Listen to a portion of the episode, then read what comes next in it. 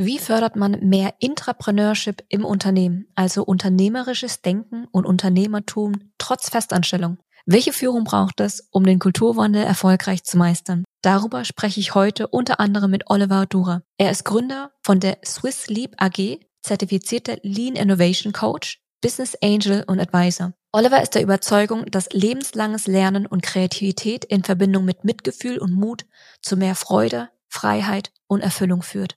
Viel Spaß beim Reinhören. Hallo und herzlich willkommen. Ich bin Tila Pham und ihr hört Fantastic Insights, der Podcast für persönliche Einsichten in die neue Arbeitswelt, kulturelle Vielfalt und mutige Karrieresprünge. Tiefgreifend, menschlich, stärkend.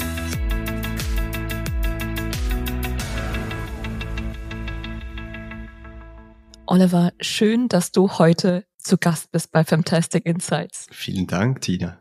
Ich starte gleich mal mit der allerersten Frage. Welche Lektion hast du bereits in jungen Jahren gelernt, von der du heute noch profitierst? Ich hatte tatsächlich, inspiriert durch meinen Vater, Geigenlektionen genommen. Ich habe zehn Jahre lang Geige gespielt als Kind, von acht bis achtzehn, also bis mit Erwachsene oder junge Erwachsene. Und eigentlich wollte ich das Instrument nutzen als Ausdrucksmittel von wie ich halt mich fühle, und primär improvisieren war mein Ziel, improvisieren zu können. Und als ich meinen Geigenlehrer darum gebeten habe, hat er gemeint, ja, da musst du zuerst die ganz klassische, quasi super Niveau mit der klassischen Lehre erreichen, und dann, wenn du das dann hast, dann musst du, dann kannst du dann versuchen zu improvisieren. Und ich habe halt als Kind da nicht Pushback gegeben. Wenn ich gewesen wäre, wie ich heute bin, oder wenn ich gewusst hätte, was ich heute weiß, dann hätte ich gesagt, warum das eine nicht tun, ohne das andere zu lassen. Ja, weil ob jetzt Jazz oder Soul oder klassische Musik, ähm, es ist immer noch Musik. Es ist, äh, es geht um Melodie, Harmonie, Rhythmus und so weiter und so fort. Und es geht schlussendlich um Emotionen und Ausdruck. Und das ist etwas, das hat mich äh, begleitet, und ich komme oft wieder darauf zurück und finde, hey, eben, jetzt muss man halt improvisieren, und man kennt vielleicht nicht genau die Partitur und die Noten, wie sie vorgegeben sind, aber man findet's raus uh, as you go. Schön, also diese Flexibilität und auch mhm. diese Anpassungsfähigkeit, das Improvisieren mit, ich sag mal, wenig Information und auch mit viel Risiko, richtig, im Raum, dass man trotzdem Absolut. Dann dadurch navigieren kann. Genau. Und das hast du durch die Geigenstunden gelernt und bist auch mit dem Ziel in diese Disziplin reingegangen, um improvisieren lernen zu lernen? Ja, ja. Das ist ja ich interessant. Hätte das, ich hätte das gerne gemacht. Es gibt auch, das äh, habe ich dann auch später rausgefunden, es gab damals schon diese, ich glaube, Suzuki-Schule, wo man genau so rangeht. Und heute sehe ich meine Frau, die Musikerin ist, Berufsmusikerin. Ähm, sie ist auch nicht unbedingt stark im Notenlesen, aber sie kann dann auf ihre Art und Weise sich die Akkorde, also Lieder statt in der Partitur, in der klassischen Notenstruktur, äh, die Akkorde, die den Song ausmachen, mhm. mit denen lernt sie dann die Lieder, weil sie die Melodie schon kennt oder das Lied schon kennt. Und so spielt sie sie dann auf dem Piano und singt dazu. Und das ist es. Oh, ich finde das so interessant, Oliver, weil Paul, also mein Mann, ist ja auch Musiker, Profimusiker, zehn Jahre gewesen, und er kann bis heute auch noch nicht so gut Noten lesen. Und ich frage mich immer, wie machst du das denn? Und er ist total der intuitive Musiker. Er hört genau. das ein Stück, ich mache das wirklich eine Sequenz an, weil wir zusammen irgendwie was proben, und er spielt es einfach intuitiv nach, die Akkorde. Er hört das raus und spielt es dann nach dreißig Sekunden nach, und ich finde das einfach richtig krass, dieser Skill, weißt du? Weg von der tatsächlich der gelernten Struktur hin zu dem Fühlen und Wissen, was es ist. Und genau das hätte ich gern gelernt schon als Kind. Und das war im Nachhinein so schade, dass ich da nicht mehr, eben auch von meiner Seite, mehr Effort oder halt ein bisschen mehr noch nachgeforscht und, und nach anderen Lösungen gesucht und gefunden wahrscheinlich hätte. Ich meine, der Skill ist ja trotzdem heute da, ne? Über Umwege dann gekommen. Genau. Und es ist ja nie zu spät. So ist es, so ist es. Das ist auch noch so ein bisschen der Übergang zu unserem heutigen Thema, ne? Jetzt geht ja um lebenslang, lebenslanges Lernen, Intrapreneurship, Innovation und Kulturbildung. Oliver, was mich interessieren würde, ist, du warst ja jahrelang Intrapreneur, und dann bist du in die Entrepreneurship gegangen, also in deine eigene Unternehmung. Was mich interessiert ist, hast du dich damals selbst als Intrapreneur identifiziert? Ähm, der Begriff ist ja nicht neu. Den, den Begriff Intrapreneur gibt es eigentlich schon seit den siebziger Jahren. der ja nichts anderes sagt, als man verhält sich wie ein Unternehmer im Unternehmen, also als klassischer, in Anführungsstrichen, Angestellter. Mhm. Ich hatte mich nicht als solchen identifiziert oder bezeichnet. Ich habe einfach realisiert, ich habe nie gelernt, nur ein, in Anführungsstrichen, klassischer Angestellter zu sein. Ich hatte immer die Überzeugung, dass ich absolut on purpose war, dass ich, ich war erfüllt durch meine Arbeit, ich habe mich sehr stark darauf fokussiert, in gewissen Abschnitten meines Lebens zu stark, da habe ich effektiv gelebt, um zu arbeiten, statt gearbeitet, um zu leben, und hatte mal einen Moment, wo mich mein ehemaliger Vorgesetzter bei Nestlé, Verkaufsleiter, hat mich gefragt: Oliver, ich, ich frage dich als Freund, nicht als dein Vorgesetzter, warum arbeitest du so hart? Warum machst du nicht mal halblang? Ja, ist dir bewusst, dass du nur Angestellter bist hier? Die gehörte die Firma ja nicht. Ja, das ist mir schon bewusst. Und das wurde mir ganz ehrlich gesagt erst dann wirklich bewusst, dass ich eben, äh, ich glaube, das kommt von meinem Vater her auch, der selbst Intrapreneur hätte sein können und dann Unternehmer wurde. Das war halt seinem Beispiel geschuldet einerseits und andererseits, weil ich einfach auch anders gar nicht konnte oder wollte. Mhm. Das heißt, diese unglaubliche intrinsische Motivation, diese Eigendynamik, diese Leidenschaft dann auch in, sage ich mal, nur in Anführungszeichen einer Angestelltenschaft mit einzubringen, das war schon immer das, was was dich da ausgezeichnet. Ich glaube, da kommt ja auch immer dieser Begriff, der heute so ein bisschen umstritten wird, die Extrameile zu laufen, richtig? Also mhm. und heute, ich bemerke das, ich habe neulich auch jemanden von Gen Z interviewen dürfen, ja, die Extrameile, die können wir uns eigentlich auch sparen. Und ich glaube, das widerspricht so ein bisschen deiner Philosophie, was ich jetzt verstanden habe.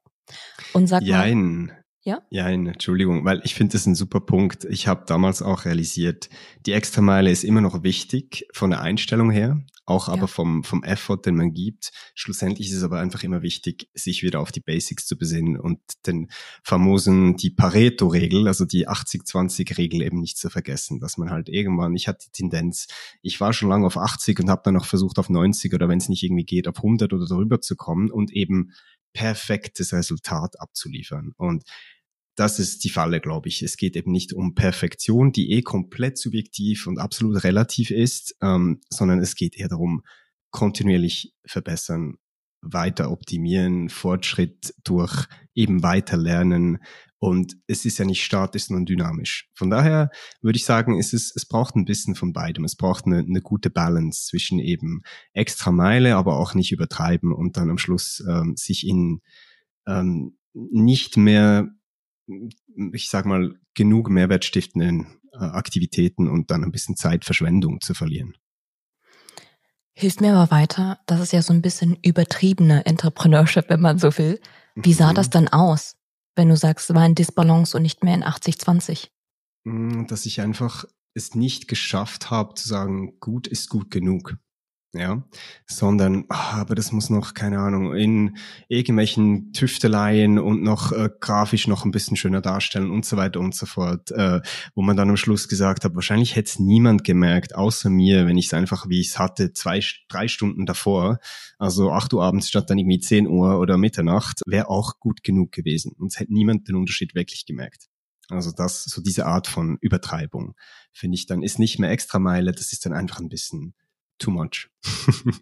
Ich finde mich total in deinen Zeilen wieder, Oliver. Das ist so ein bisschen ja auch das Gefühl, getrieben von Perfektionswahn. Ne? Nochmal hier ein Prozent, nochmal hier zwei Prozent rein, rauszuquetschen. Genau. Und das ist ja auch nicht mehr in dem Sinne effizient dann am Ende, wenn man sich Absolut. nur auf allen Seiten absichern möchte. Ja, genau, diese Balance zwischen Effektivität, also das Ziel zu erreichen und abzuliefern, und eben Effizienz. Also work hard, ja, aber dann auch smart in erster Linie. Ich habe neulich auch mit einer Mental Health Expertin gesprochen. Sie hat da vom Anxious High Achiever gesprochen. Also der ängstliche, verunsicherte Leistungsträger, Entrepreneur, wenn man so möchte, der ihn da so ein bisschen antreibt. Und was hat dir denn rückblickend geholfen, da wieder, ich sag mal, die Verhältnismäßigkeit herzustellen und dich selbst auch wieder so ein bisschen, sag mal, zu entspannen, sag ich mal, obwohl du so viel Drive hattest?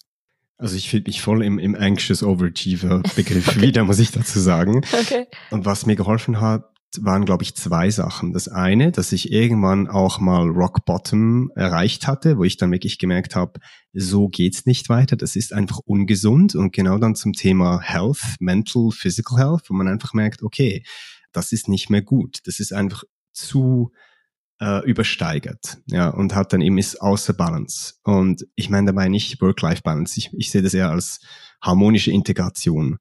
Und das Zweite war eben wirklich, den Perfektionismus zu überwinden. Und ein Mittel zu diesem Zweck für mich war Lean Startup.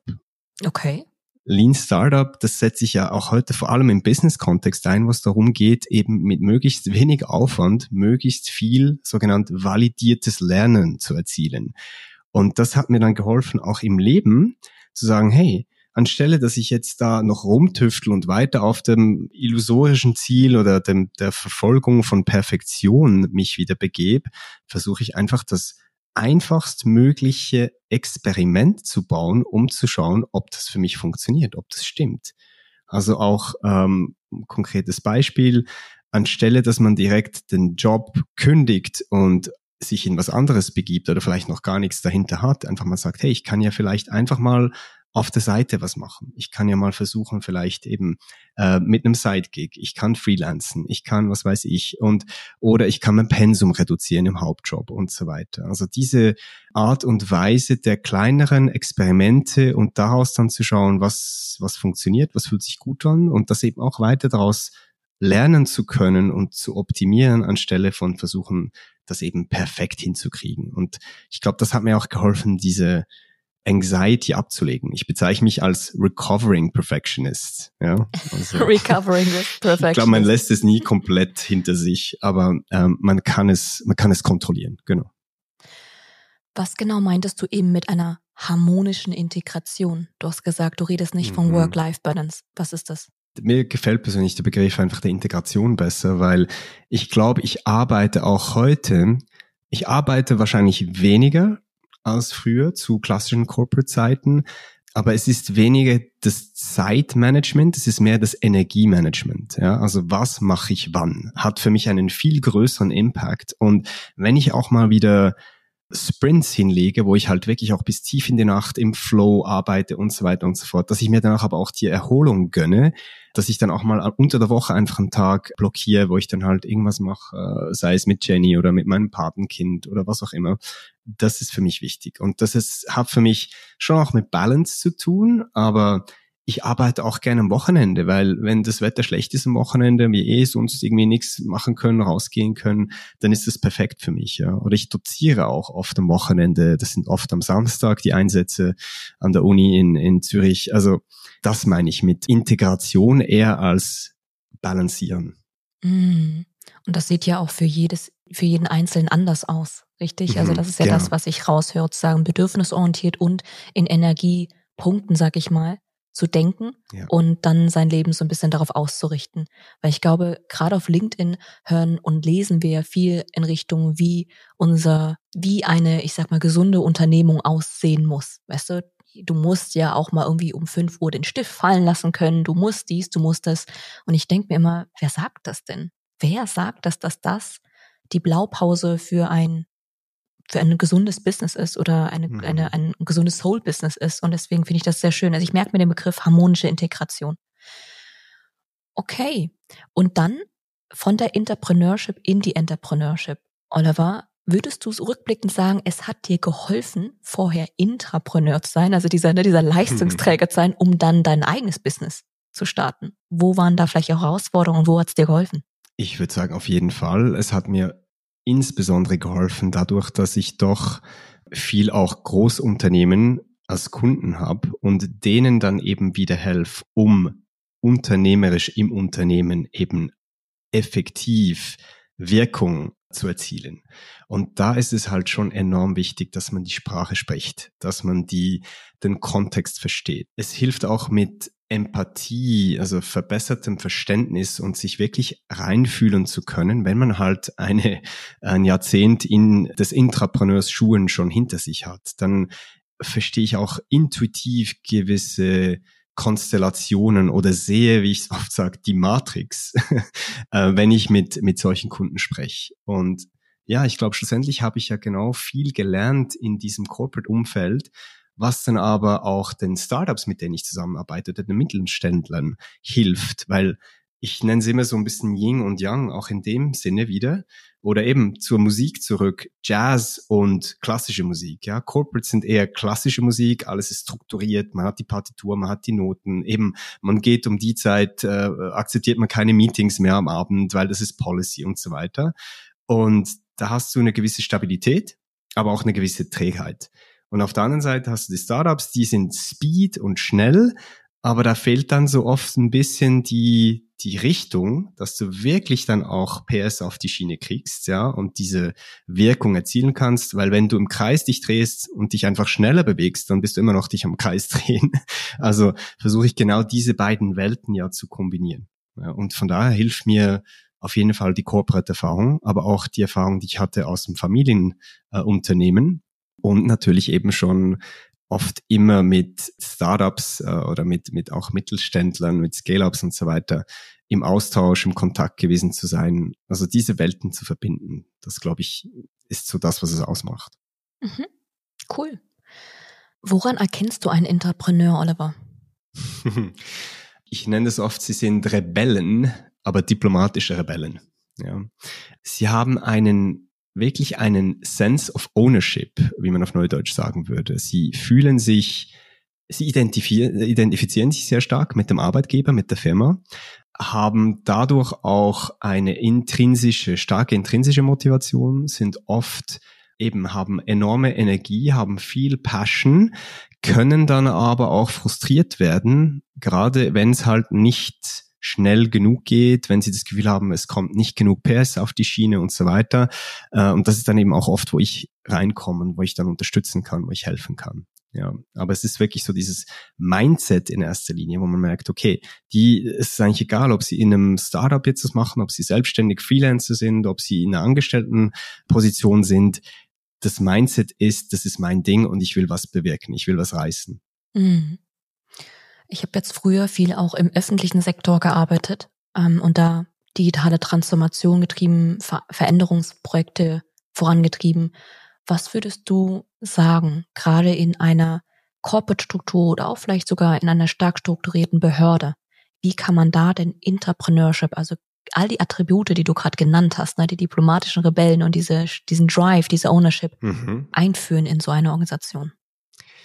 Was da eben wieder wichtig ist, ist, dass das Ganze holistisch passiert. Also es fängt mit dem Individuum, es fängt mit der Person an.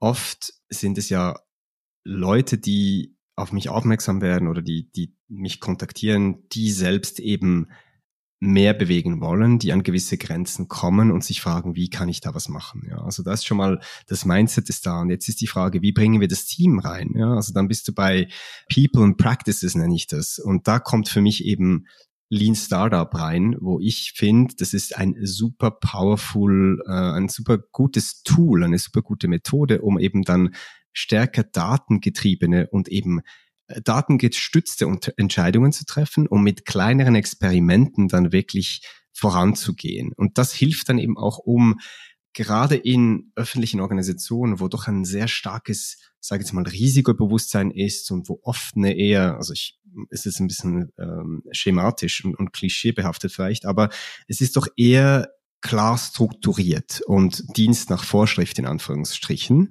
Und da geht es dann eben darum, okay, wie können wir innerhalb des gegebenen Korsetts, der Organisation, der Prozesse, der Policies und so weiter, das Maximum rausholen, dass eigentlich alle merken, okay, das ist gar nicht so gefährlich oder da ist gar nicht das Risiko, das wir gesehen haben. Diese Befürchtungen sind eingetroffen, das können wir machen. Ja. Und schlussendlich eben braucht es dann neben dem Individuum, der Teamdynamik, auch die Organisation, um dann wirklich halt, ich nutze Lean Startup sogar, nicht, dass das jetzt das Mittel für alle Zwecke wäre, aber ich nutze mit Lean Startup auch gerne, um die Organisation weiterzuentwickeln, um eben dann gewisse Policies zu challengen und dass es dann nicht um Opinions geht, um Meinungen, sondern dass es um wirklich konkretes Feedback geht, kannst du zum Beispiel mit verschiedenen Abteilungen verschiedene Arten und Weisen eines selben Prozesses testen und schauen, wie ist danach das Feedback von deren internen und oder externen Kunden, aber auch der Mitarbeitenden, die das jetzt durchgemacht haben. Was hat funktioniert, was nicht, wie hat man sich gefühlt dabei, wie gefühlt effektiv und effizient war es und so weiter und so fort. Mm. Bedeutet ja auch, Oliver, dass man gerade in so Organisationen tätig ist, wo du starke Silos zum Beispiel auch hast, ne? Also Fachabteilung A, B, C, dass du dann reinkommst und sagst, nee, wir müssen jetzt auch interdisziplinär, also cross-functional Teams zusammenholen, unbedingt, um dann verschiedene, ich sag mal, Ideen zu vertesten und auch, ich sage mir, als kleines Startup in diesem großen Apparat zu operieren und zu vertesten, was funktioniert, um das zu validieren. Du hast ja eben auch gesagt, das validierte Lernen, richtig? So. Ja. Und dann, wie stelle ich mir das vor? Dann hast du etwas validiert und der Entscheidungsträger sagt dann, ja, das ist eine gute Idee, wir rollen das jetzt in der ganzen Behörde aus. Genau, und unbedingt, also das ist ein super wichtiger Punkt, den du ansprichst, Tila, mit dem Cross-Function oder mit dem Multidisziplinären.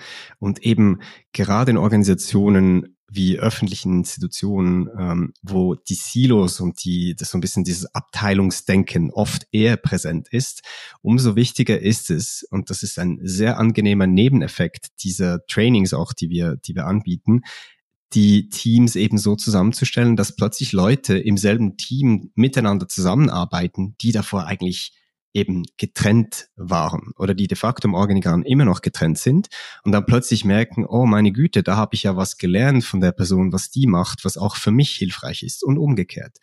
Und das ist schön, weil ich hatte gerade wieder ein Feedback gekriegt, wo äh, eine Kundin von uns gesagt hat, ja, das war jetzt, es stand zwar nicht Leadership auf dem Trainingsprogramm, aber ich habe mehr über Leadership und eben Zusammenarbeit gelernt hier in diesem Programm als in einem anderen Training, wo Leadership drauf stand. Witzig. Weil es ging eben auf der Metaebene plötzlich besser, weil die Leute gemerkt haben, hey, wir können hier so wirklich mit dieser Art und Weise der Arbeit viel, viel bessere Resultate erzielen, nicht nur jetzt in dem Projekt, sondern in meinem Daily Job.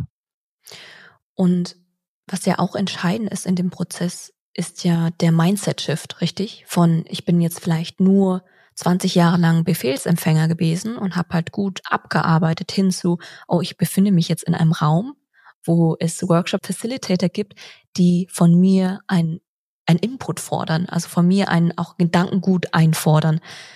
Da helfen ja Kreativtechniken wie Design Thinking und Co. Welche Methode nutzt du da, Oliver, um da so ein bisschen auch dieses wieder freigeistige Denken, ne, und dieses kreative Denken zu fördern? Design Thinking ist eine davon, absolut, äh, der Methoden. Ich nutze gern, ich nenne das, äh, das, der Begriff dafür ist Lean Innovation und da ist eben Lean Startup ist ein Teil davon, Design Thinking ist der andere Teil und agile Methoden im breiteren Sinne gehören da auch mit rein. Okay. Was aber noch wichtiger ist, ist dann eben auch als Vorbereitungsschritt, bevor man in so einen ähm, Workshop reingeht, dass die Leute sich quasi willens zeigen müssen. Also, dass man sie nicht dazu verpflichtet und sagt, hey, du hast jetzt hier den Lotto-Sechser gewonnen, du darfst jetzt da mitmachen, sondern die Leute müssen den Wunsch verspüren und äußern, zu sagen, ja, ich möchte da gern mitmachen und ja, ich möchte dazu beitragen. Das ist das eine. Das andere ist dann von Anfang an wirklich diese so oft zitierte psychologische Sicherheit sicherzustellen, dass die Leute sich in einem Raum wiederfinden, wo sie merken, hier kann ich auch wirklich verletzbar sein, mich verletzlich zeigen, aber ich kann auch challengen.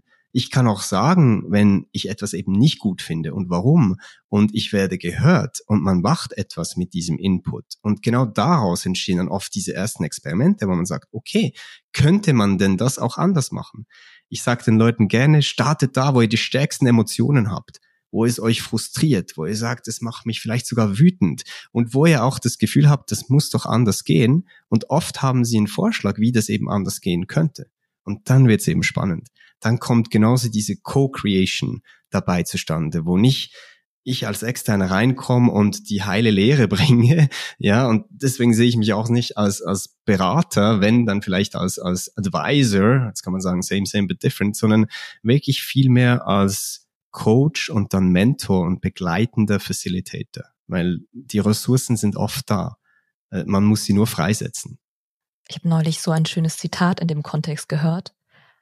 Ein Geschäftsführer hat sich mehrere Monate mit einem Organisationsproblem den Kopf zerbrochen und er kam dann in einem Workshop wirklich mit Mitarbeitenden zusammen und die haben sich einfach mal dieser Problemstellung gewidmet und diskutiert. Und nach diesen zwei Stunden ging er raus und dachte sich so, die Antwort war schon in der Organisation. Genau. Ich hätte das gar nicht alleine durchdenken und mir den Kopf zerbrechen müssen. Und ich glaube, da diese Schwarmintelligenz, die Organisationsintelligenz mal zu aktivieren, das mal zu nutzen, das mal zu hebeln, das ist, glaube ich, die wertvollste Ressource, yes, ne, die gerade noch teilweise ungenutzt in Organisationen verstaubt. Ja, und es startet ja auch in dem Falle wieder damit, dass die Führungsperson, in deinem Beispiel jetzt der C E O, auch offen das zulässt. Einerseits dann auch zu, zuzugestehen, dass er oder sie nicht unbedingt die Lösung hat, dass es ja eben andere, vielleicht bessere Lösungen geben kann. Ja. Und dass es oft auch noch ein Mindset-Shift, der nötig ist, dass Führungskräfte realisieren, dass sie nicht auch immer die Antwort auf alles haben müssen oder sollen, sondern das gehört zu guter Führung, dass man auch eben die Leute aktiviert, dass man föderiert, ja, und äh, nicht Roger Federer-mäßig, sondern eben, fe- wie ist das deutsche Wort, federate, quasi fordert, fördert, das aber auch zulässt, dass eben die Schwarmintelligenz überhaupt zum Spielen kommt, ja. Und das ist auch oft, ähm, wie soll ich sagen, counterintuitive, also nicht immer offensichtlich, wie zum Beispiel, wenn man die Leute dazu anregt, sich zu überlegen, was denn, wenn sie mit einem Problem zu einem kommen, was mögliche Lösungen wären. Und nicht mit der Einstellung, ich gehe mit dem Problem zu meinem Vorgesetzten und er oder sie gibt mir dann die Lösung und die setze ich dann um. Nein, sondern was wäre aus deiner Sicht etwas, das eine Lösung sein könnte? Lass uns das mal testen. Wie machen wir daraus ein Experiment? Und so kommst du in eine, eben auch da wieder Dynamik rein, wo es plötzlich viel, viel Empowerment gibt für die gesamte Führungsequipe einerseits, aber auch für, für die Leute, egal auf welcher Stufe, für die Mitarbeitenden.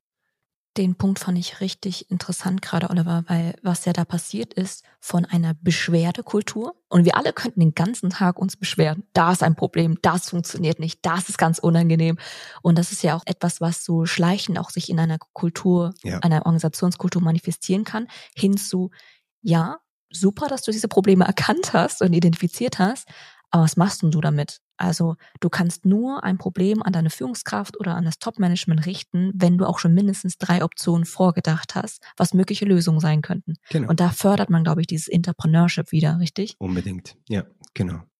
Kennst du den Begriff Type A und Type B, also ja. Personalities in, in der Organisation? Ich fand das nämlich richtig witzig.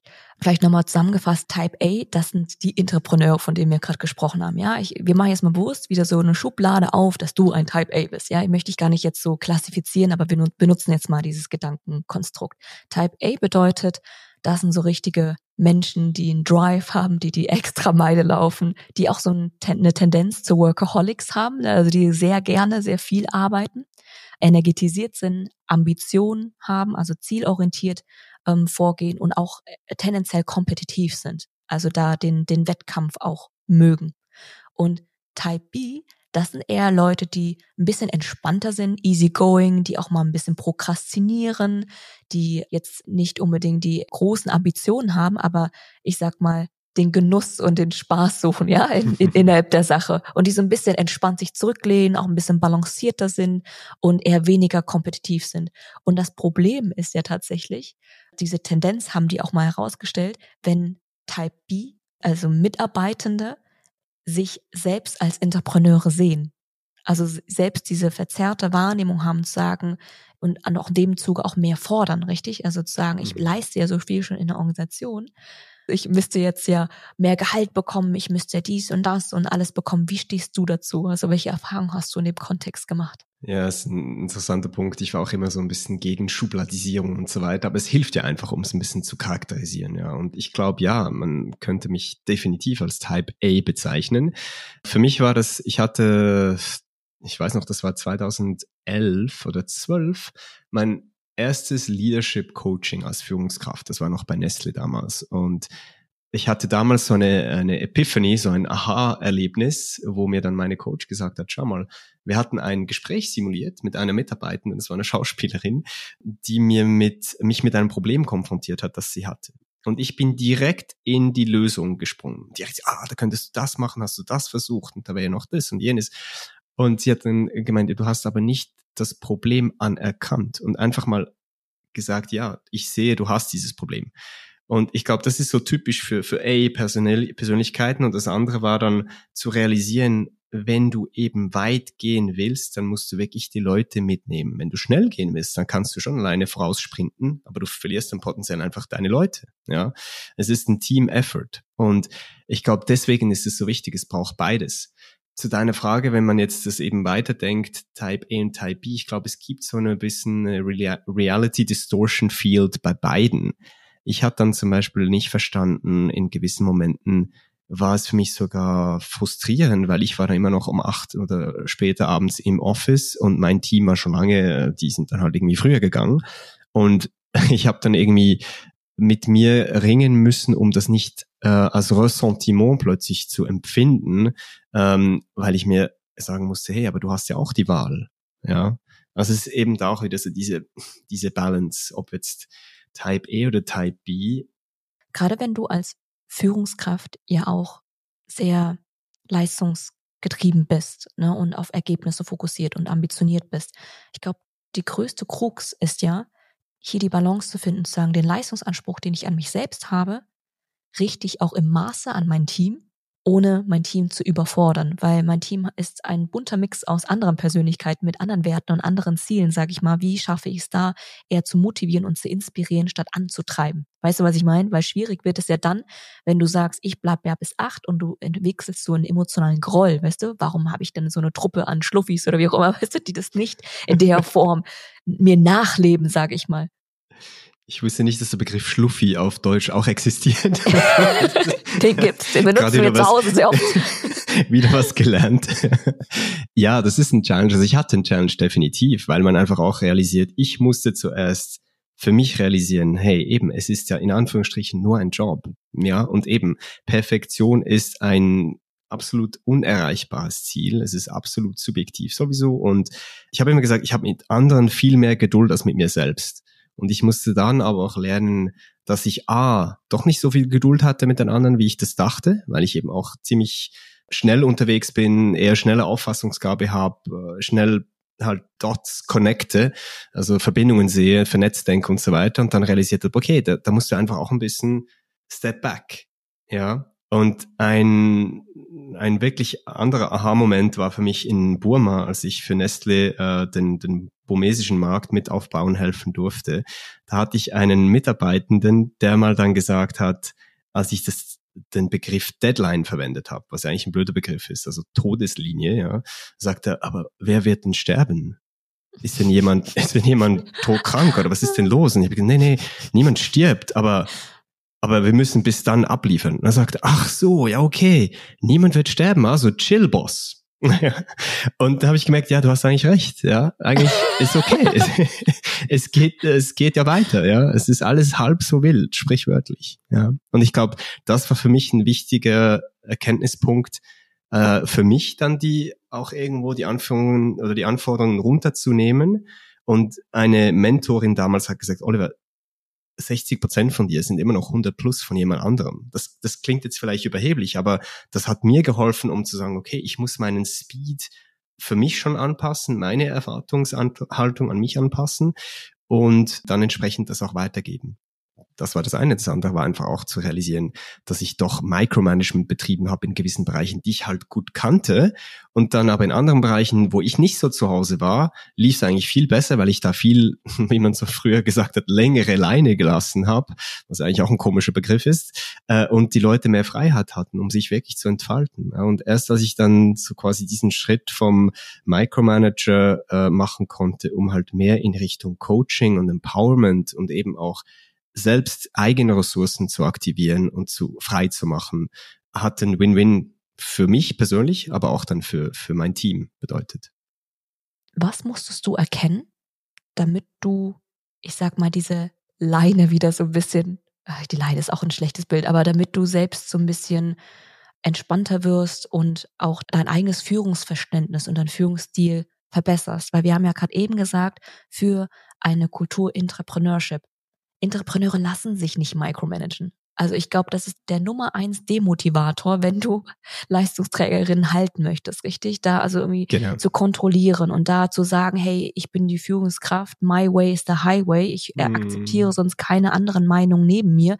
Das ist der todsichere Weg, um gute, originell denkende und intrinsisch motivierte Leistungsträger zu verlieren. Das heißt, was ist bei dir passiert, dass du gesagt hast, ich gehe jetzt raus aus dieser typischen, ich bin Experte, ich bin Führungskraft, ich weiß es auch vielleicht besser, ich bin selbst Type A, hinten zu, ähm, ich bin jetzt eher derjenige, der empowert, ne, der befähigt, der sicherstellt, dass das Team die beste Arbeit macht, anstatt nur zu gucken, dass ich die beste Arbeit mache.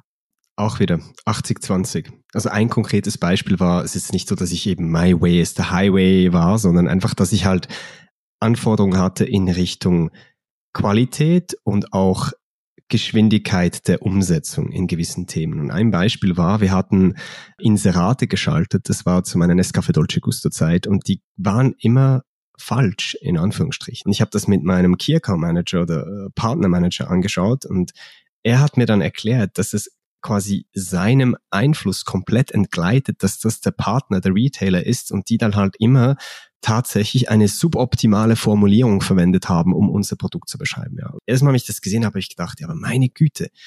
Und auch da wieder dieser Anspruch an, das war wahrscheinlich, ich war die einzige Person, die das realisiert hat und die gefunden hat, das ist es nicht so, wie wir es gerne hätten, äh, ist wahrscheinlich sonst niemandem aufgefallen. Das war auch okay. Es war nicht perfekt, aber es war gut genug.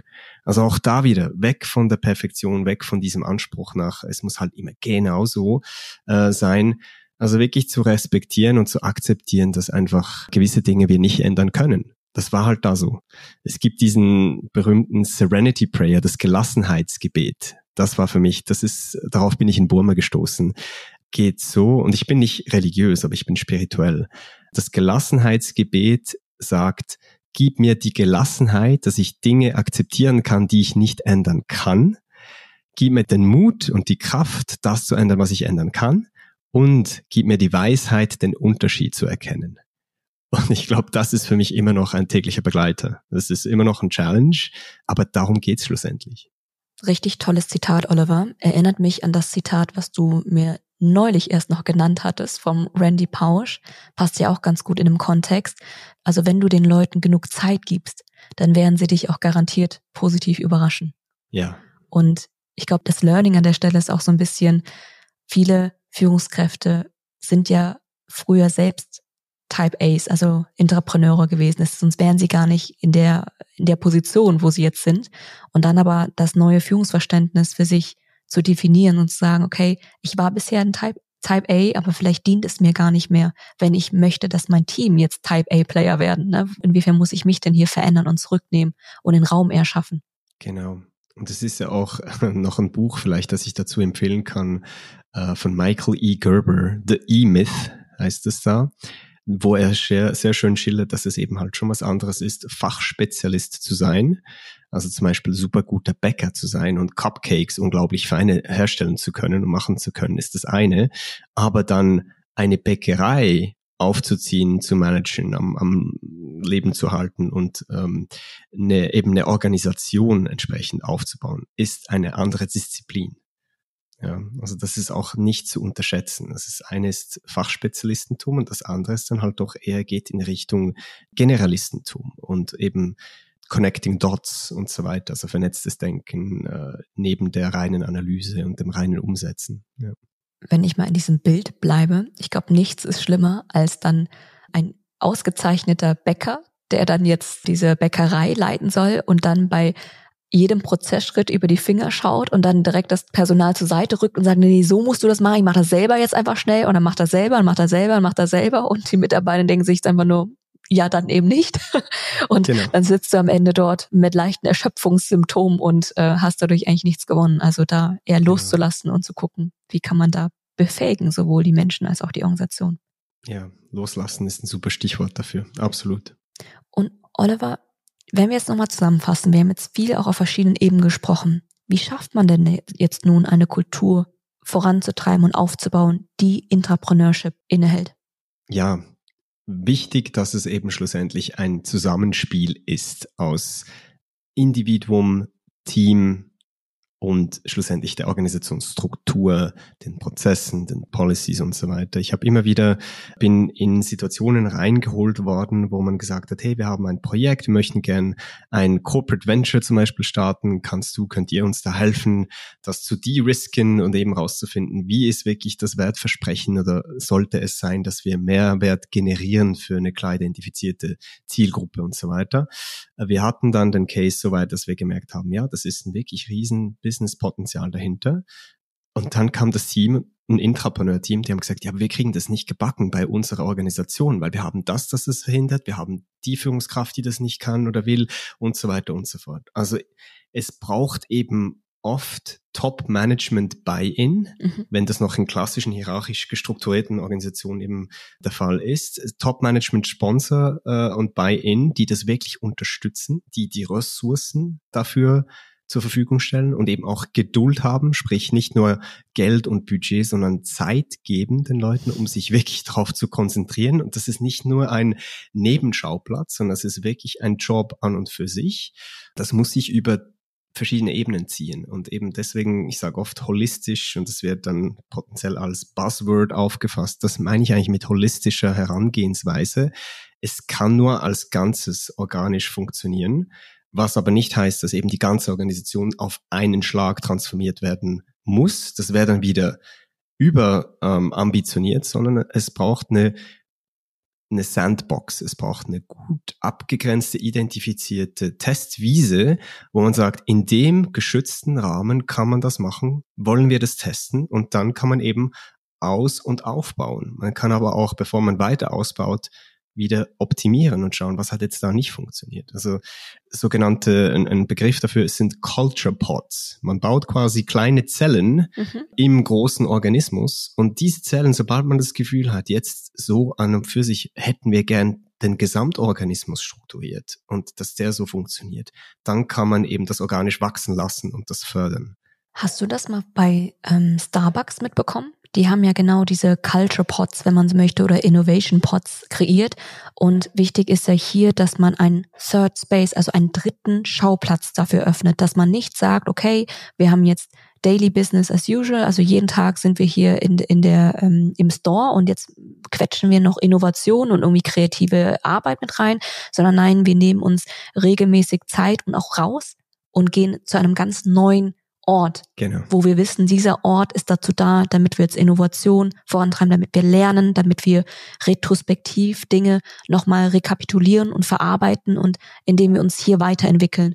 Und das hat auch tatsächlich, ich glaube, psychologisch einen großen Effekt auf Menschen, wenn wir nicht in unserem, ich sag mal, in unserem alltäglichen System stecken. Da, da sind wir auch gedanklich auch immer so ein bisschen schon behaftet, denken vielleicht an unsere Kunden, unsere Stressoren und eher uns rauszunehmen. Zu einem anderen Ort. Genau, und da, um wieder das ganz eingangs erwähnte Beispiel der Musik zu erwähnen, ist genau da auch. Auf der einen Seite bist du eben in deinem gewohnten, in deiner gewohnten Partitur, in deinem, in deiner Notenwelt, ja, in deinem gewohnten Speed, in deiner Intonation und so weiter. Und wenn du plötzlich dann sagst, hey, jetzt will ich das aber improvisieren, ich will das verändern, dann ist es genau wichtig, dass man diesen Space hat, wo man das eben machen kann. Weil sonst gibt's Kakophonie, dann ist es nicht mehr Harmonie. Oliver, wenn ich als C E O oder Führungskraft mehr Entrepreneurship fördern möchte, was ist der Nummer eins Skill, den ich fokussieren sollte?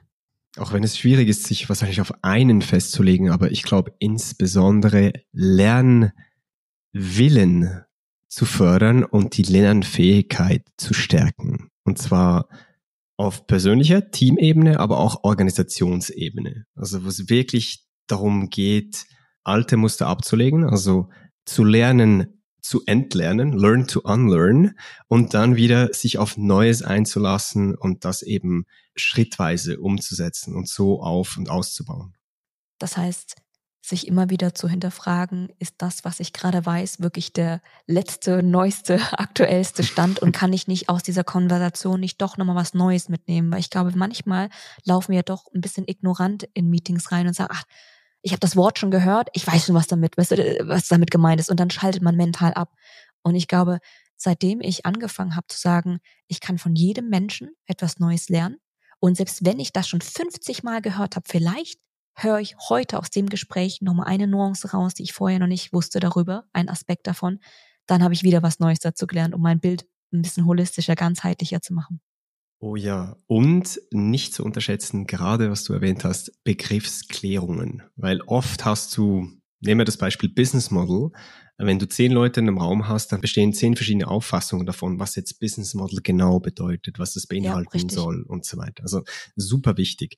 Und andererseits bleibt man so eben im Flow und man bleibt in der Dynamik drin, weil es verändert sich ja die ganze Zeit, technologischer Fortschritt, Kundenbedürfnisse, Anforderungen et cetera.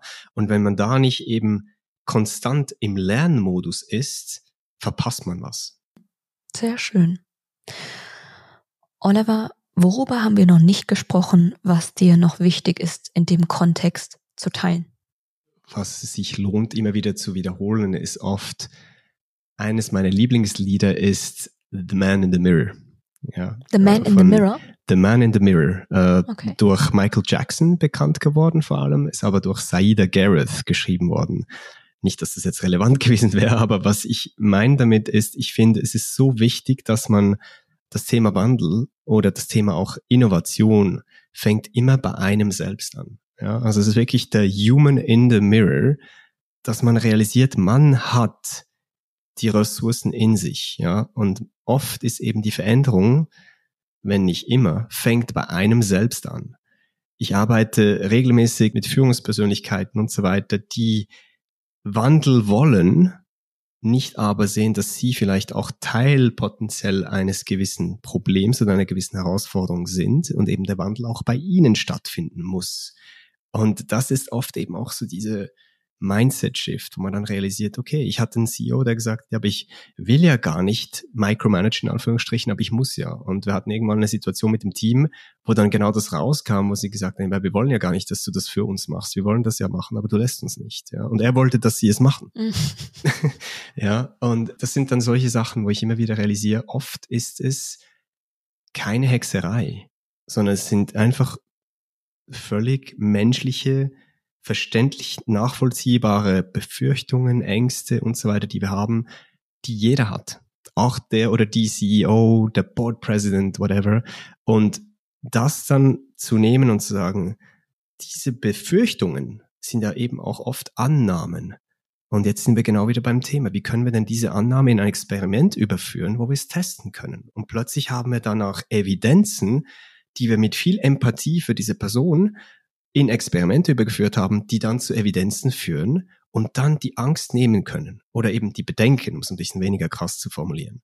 Und, und deswegen, es fängt bei dir selbst an und wieder das Thema Verletzlichkeit, auch sich einzugestehen und den Leuten um sich herum einzugestehen, hey, ich weiß es nicht und das ist auch okay, aber lasst es uns doch zusammen herausfinden. Und da fängt es bei dir selbst an. Richtig, richtig tolle Ergänzung an der Stelle gerade zum Abschluss, Oliver. Unsere Arbeitswelt wird immer digitaler, technischer und schnelllebiger. Stell dir vor, du hast die Möglichkeit, eine radikale Veränderung in der Arbeitswelt herbeizuführen, um mehr Menschlichkeit zu fördern. Wie sähe das aus? Ähm, ich glaube, vielleicht ist das eben Teil davon, wie, die, wie der Schmetterling eben durch das Raupenstadium durch muss, um danach zum schönen Schmetterling zu werden, gehört wahrscheinlich diese Growing Pains, wie man ja oft sagt, dazu.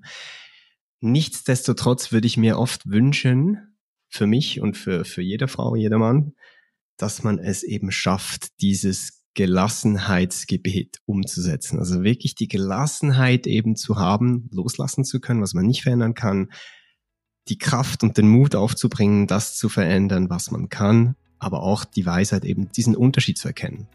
Das, glaube ich, wäre für mich massiv. Ja. Und ich glaube, wenn das passieren würde, dann hätte es nicht nur auf die Arbeitswelt ähm, einen massiven Impact, sondern generell auf unser Zusammenleben in der Gesellschaft. Sehr, sehr schöner Abschluss. Vielen lieben Dank, Oliver, dass du heute zu Gast warst und mit uns so viele Insights und auch so schöne, inspirierende Zitate und, und Weisheiten geteilt hast. Ich habe mich unfassbar gefreut. Danke viel, vielmals. Likewise. Die Freude ist meine.